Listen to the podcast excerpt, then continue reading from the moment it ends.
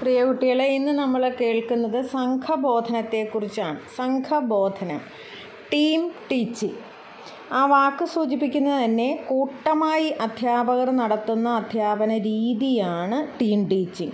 ഒരധ്യാപകനാണ് സാധാരണ ക്ലാസ് എടുക്കുന്നത്. എന്നാൽ പല അധ്യാപകർ അവരുടെ വിഭവങ്ങൾ അവർക്കുള്ള റിസോഴ്സുകൾ അവരുടെ വൈദഗ്ധ്യം പഠിപ്പിക്കുന്നതിനുള്ള അവരുടെ വൈദഗ്ധ്യം.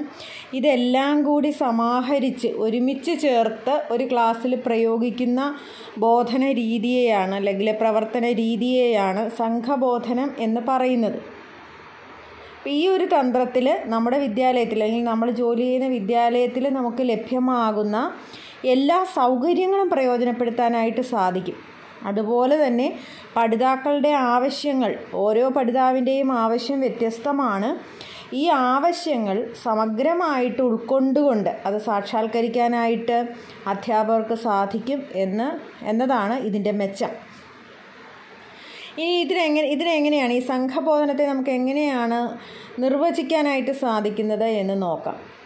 ഒരേ സംഘത്തിൽപ്പെട്ട പഠിതാക്കളുടെ ബോധനത്തിന്റെയോ ബോധനത്തിന്റെ മുഖ്യമായ ഒരംശത്തിന്റെയോ ചുമതല രണ്ടോ അതിലധികമോ അധ്യാപകർക്ക് നൽകുന്ന രീതിയിൽ അധ്യാപകരും അവ കൈകാര്യം ചെയ്യേണ്ട അവർ കൈകാര്യം ചെയ്യേണ്ട പഠിതാക്കളും ഉൾപ്പെടുന്ന ബോധന സംവിധാനത്തെയാണ് സംഘബോധനം എന്ന് പറയുന്നത്.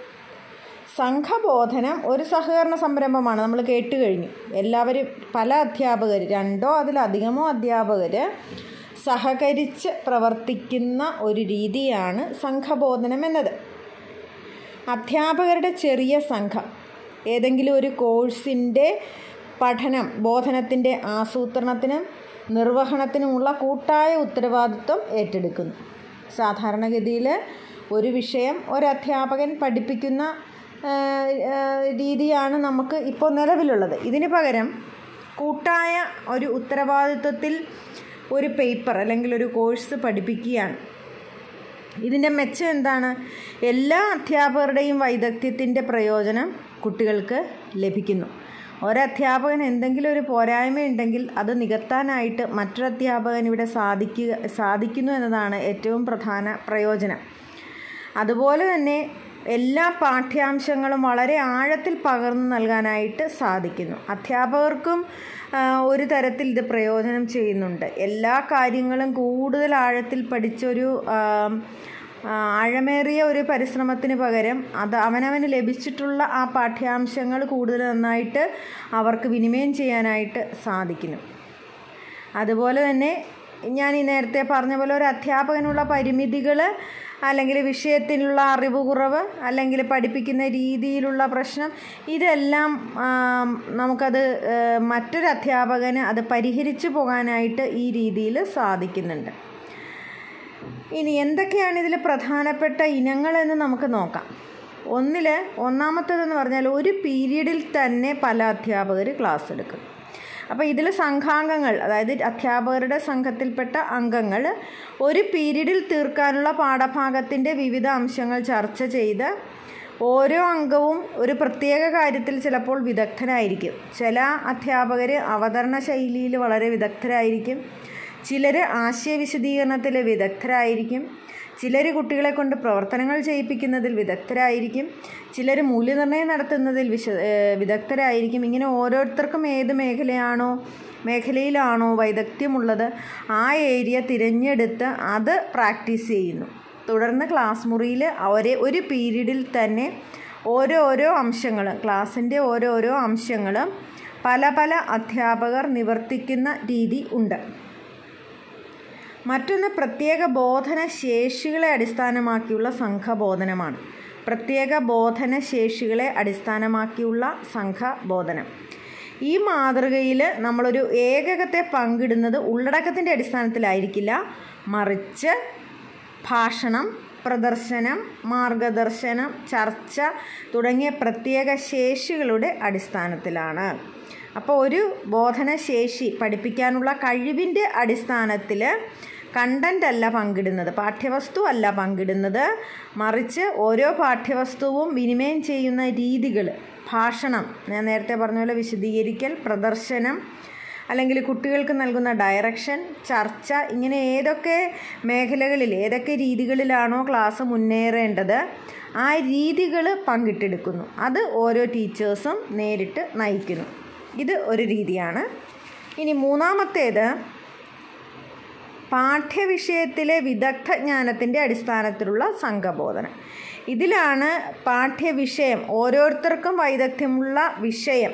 ഒരു ക്ലാസ്സിൽ അല്ലെങ്കിൽ ഒരു കോഴ്സ് പഠിപ്പിക്കുമ്പോഴേക്കും ഒരു ക്ലാസ്സിന്റെ ബോധനം എന്നല്ല ഒരു കോഴ്സ് പഠിപ്പിക്കുമ്പോൾ അതിൽ തന്നെ ഓരോ അധ്യാപകനും വൈദഗ്ധ്യമുള്ള കൂടുതൽ ആഴത്തിൽ അറിവുള്ള മേഖലകളുണ്ടാകും ഈ മേഖലകൾ പങ്കിട്ടെടുക്കുന്നു.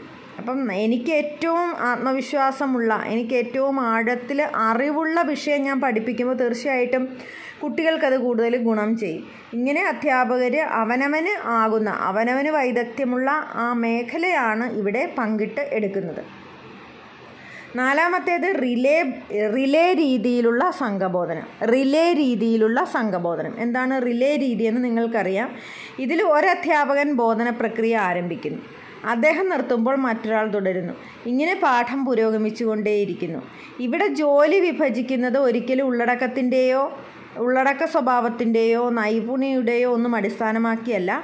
ഒരാൾ ചെയ്തു പോയതിനെ പൂർത്തിയാക്കി മറ്റൊരാൾ വരികയാണ് ഈ രീതിയിലുള്ള സംഘബോധനത്തിൽ ചെയ്യുന്നത്. അപ്പോൾ ഈ നാല് രീതികളാണ് സംഘബോധനത്തിൽ നമ്മൾ അനുവർത്തിക്കാറുള്ളത്. ഒന്ന് ഒരേ പീരീഡിൽ നടക്കുന്ന സംഘബോധനം. രണ്ട് പ്രത്യേക ബോധനശേഷികൾ അടിസ്ഥാനമാക്കിയുള്ള സംഘബോധനം. മൂന്ന് പാഠ്യവിഷയത്തിലെ വിദഗ്ധജ്ഞാനത്തിന്റെ അടിസ്ഥാനത്തിലുള്ള സംഘബോധനം. നാല് റിലേ രീതിയിലുള്ള സംഘബോധനം. ഇനി സംഘബോധനത്തിന്റെ പ്രത്യേക പ്രയോജനങ്ങൾ എന്തെല്ലാമെന്ന് നമുക്ക് നോക്കാം. ഒന്ന് ബോധനത്തിന്റെ ഗുണനിലവാരം മെച്ചപ്പെടുന്നു. രണ്ട് അധ്യാപകർക്ക് പരസ്പരം ആശയങ്ങൾ കൈമാറാൻ ഇത് ഇതിൽ അവസരം ലഭിക്കുന്നുണ്ട്. പിന്നീടുള്ളത് മൂന്നാമത്തേത് എല്ലാ അധ്യാപകരുടെയും വൈദഗ്ധ്യം പഠന പ്രക്രിയയിൽ നമുക്ക് ഉൾക്കൊള്ളിക്കാനായിട്ട് സാധിക്കും. നാലാമത്തേത് അധ്യാപകരുടെ ജോലിഭാരം കുറയ്ക്കാനായിട്ട് ഈ രീതിക്ക് സാധിക്കുന്നുണ്ട്. അഞ്ചാമത്തേത് നല്ല രീതിയിൽ പാഠഭാഗങ്ങൾ എല്ലാവരുടെയും ശേഷികളും വൈദഗ്ധ്യവും ഉപയോഗിച്ചുകൊണ്ട് റിസോഴ്സസ് ഉപയോഗിച്ചുകൊണ്ട് കൂടുതൽ നല്ല രീതിയിൽ പാഠങ്ങൾ സജ്ജീകരിക്കാനായിട്ട് സാധിക്കും. അതോടൊപ്പം അധ്യാപകർ പരസ്പരമുള്ള ഒരു സഹകരണ മനോഭാവം അല്ലെങ്കിൽ തൊഴിൽപരമായ ഒരു സഹകരണം ഇവിടെ ഉറപ്പ് കിട്ടുന്നുണ്ട്. അടുത്തത് നമ്മുടെ സ്കൂളിൽ ലഭ്യമാവുന്ന വിദ്യാലയത്തിൽ ലഭ്യമാവുന്ന എല്ലാ വിഭവങ്ങളും നമുക്കിവിടെ ഉപയോഗിക്കാനായിട്ട് സാധിക്കുന്നുണ്ട്. ഇതെല്ലാമാണ് സംഘബോധനത്തിന്റെ പ്രത്യേക പ്രയോജനമായിട്ട് നമുക്ക് പറയാനായിട്ട് സാധിക്കുക. ഇനി ഇതിന് പരിമിതി ഉണ്ടോ എന്ന് ചോദിച്ചാൽ ആദ്യത്തെ പരിമിതി തന്നെ അധ്യാപകർ തമ്മിൽ പരസ്പരമുള്ള ഒരു യോജിപ്പ് അല്ലെങ്കിൽ ആ സഹകരണം ഉറപ്പുണ്ടെങ്കിൽ മാത്രമാണ് സംഘബോധന രീതി വിജയിക്കുക. അതല്ലെങ്കിൽ സംഘബോധനം വിവരി വിജയിക്കാനായിട്ട് ബുദ്ധിമുട്ട് അനുഭവപ്പെടുന്നതാണ്.